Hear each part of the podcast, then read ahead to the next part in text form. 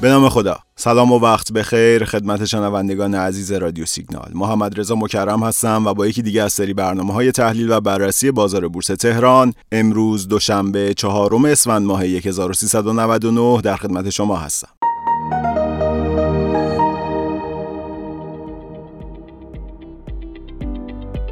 بازار بورس به رغم اعمال محدودیت نوسان نامتقارن حال خوشی نداره. بازار دیروز یکشنبه دوم اسفند در حالی تموم شد که 83 درصد نمادها صف فروش بودند و ارزش معاملات خرد بازار بورس که همون کل ارزش معاملات بجز معاملات بلوکی و معاملات صندوق سرمایه گذاریه به کمترین مقدار امسال خودش یعنی زیر 2000 میلیارد تومان رسید.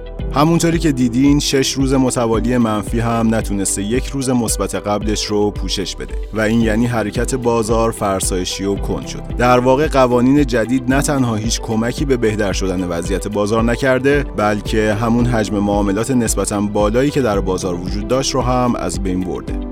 برخی از کارشناسا میگن احتمال داره که با انتشار گزارش های ماهانه شاهد افزایش تقاضا در کلیت بازار باشیم در واقع این روزها به دلیل قیمت‌های مناسب جهانی و ثبات نرخ دلار نیما در محدوده 24000 تومان وضعیت مطلوب بنیادی رو برخلاف تصورات شاهد هستیم. با این وجود حتی پس از ریزش 45 درصدی شاخص کل و برخی از نمادها تا 80 درصد از سقف مرداد ماهشون همچنان به دلیل عدم تقاضای قوی، وجود ابهامات و پافشاری فروشندگان برای خروج از بازار متاسفانه شاهد نزول متوالی قیمت‌ها در تابلوی معاملات هستیم. خب در ساعات پایانی معاملات امروز حدود 515 نماد با صف فروش همراه بودند و ارزش کل صفای فروش رقمی حدود 7300 میلیارد تومان بود.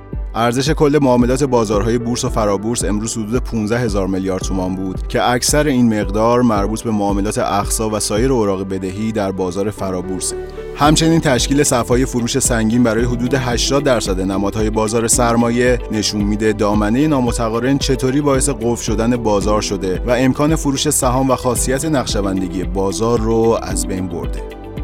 خب شاخص کل بورس اوراق بهادار تهران در پایان معاملات امروز چهارم اسفند ماه با 66 صدم درصد کاهش به عدد 1 میلیون و 214 هزار واحد رسید. شاخص کل هموز هم 25 صدم درصد کاهش داشت و به عدد 436 هزار واحد رسید. همونطوری که گفتم مجموع ارزش معاملات بازارهای بورس و فرابورس امروز حدود 15 هزار میلیارد تومان بود که گروه فلزات اساسی و شیمیایی بیشترین ارزش معاملات رو داشت. نمادهای فولاد، شستا و فارس بیشترین تأثیر منفی رو بر شاخص کل داشتند و نماد فملی از گروه فلزات اساسی هم بیشترین تأثیر مثبت رو بر شاخص کل گذاشت. همینطور گروه های غذایی ها، انبوسازی ها، کاشی و سرامیک در واقع تنها گروه های بازار امروز بودند که می‌شد در بینشون نمادهای سبز رنگ رو هم دید.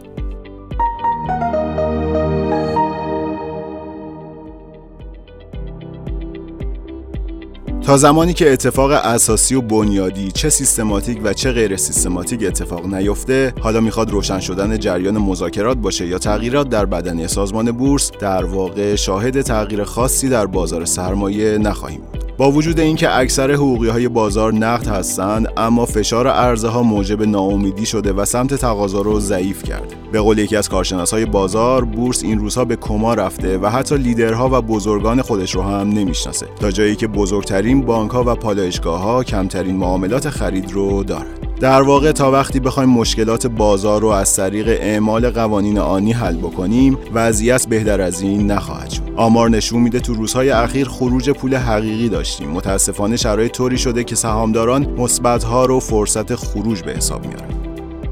خب تو روزایی که بازارهای جهانی با رشدهای خوبی همراهند با بی تدبیری مهرز بورس تهران متاسفانه بدترین روزها رو میگذرونه. همونطوری که در ابتدا هم گفتم با توجه به قیمت های جهانی فعلی کامودیتی های موثر بر بازار مثل مس، فولاد و روی و در صورت ثبات نسبی نرخ دلار در ماهای آینده چیزی که برای همه واضحه جذابیت قیمتی این روزهای اکثر سهم های بازار. اما اینکه چه زمانی بازار به ارزندگی سهم ها پی می‌بره باید فعلا صبر کنیم و اخبار رو دنبال کنیم. از لحاظ تکنیکالی در واقع شاخص کل بین دو ناحیه محبوسه. ناحیه 1 میلیون تا 1 میلیون هزار واحد به عنوان ناحیه حمایتی و ناحیه 1 میلیون 280 الی 290 هزار واحد به عنوان ناحیه مقاومتی.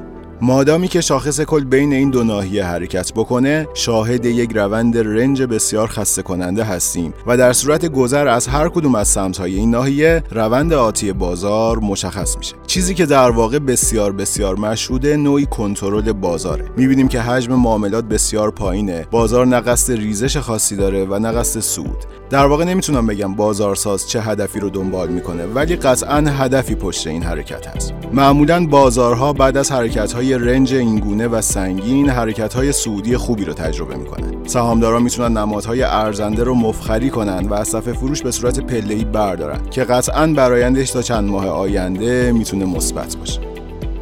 خب قبل از اینکه چند تا خبر براتون بخونم گزارشی میدم از آمار تورم بهمن ماه که مرکز آمار ایران همین چند روز پیش منتشر کرده. تو این گزارش اومده در حالی که تورم ماهانه امسال از مهر تا دی روند نزولی رو داشته و از 7 درصد در مهر به 1.8 درصد تو دی کاهش داشته اما مشخصا توی بهمن ماه به بالا برگشته و مجددا توی مسیر صعودی قرار گرفته و حدوداً به رقم 2.5 درصد در بهمن رسیده. منظور از 2.5 درصد تورم در بهمن ماه به این معنی که قیمت کالاها و خدمات فقط طی یک ماه به طور متوسط 2.5 درصد افزایش رو تجربه کرد. همچنین تورم نقطه‌ای توی بهمن ماه با افزایش 2 درصدی به رقم 48.2 درصد رسیده. تورم نقطه‌ای در واقع میانگین افزایش قیمت‌ها در بهمن ماه امسال نسبت به ماه گذشته رو نشون میده. برای اینکه به ابعاد و اندازه این رقم پی ببریم کافیه که اون رو با میانگین تورم سالانه جهانی که زیر 5 درصد مقایسه کنیم خب اگر موافق باشین چند تا خبر مهم امروز رو هم براتون می‌خونم و در پایان ازتون خداحافظی می‌کنم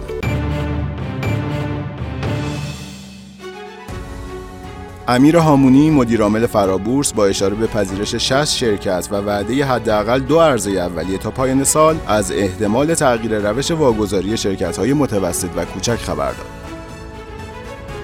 سخنگوی صنعت برق گفت با عادی شدن شرایط تامین سوخت نیروگاه ها به شرایط اولیه بازگشتند و فعالیت خود را ادامه می دهند. فعالیت ماینرهای مجاز نیز از سر گرفته شده و اکنون اجازه فعالیت دارند. رافائل گروسی مدیر کل آژانس بین المللی انرژی اتمی نتیجه سفر به تهران را بسیار مثبت دانست و گفت توافق شد ایران همچنان برنامه نظارت بر فعالیت های هسته را ادامه دهد و راستی آزمایی آژانس برای سه ماه تداوم یابد.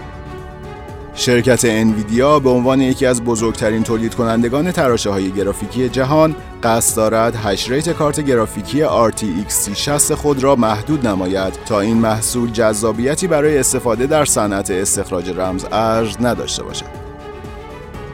و خبر آخر پس از لغو عرضه اولیه 13 درصد سهام فرآوری معدنی اپال کانی پارس در آذر زمان قطعی این واگذاری برای دومین بار مشخص و مقرر شد. چهارشنبه 7 درصد از سهام با تغییر دامنه قیمت انجام شود. خیلی ممنون و متشکرم که شنونده این برنامه رادیو سیگنال بودید. امیدوارم هر کجا که هستید سلامت باشید. روزتون خوش. خدا نگهدار.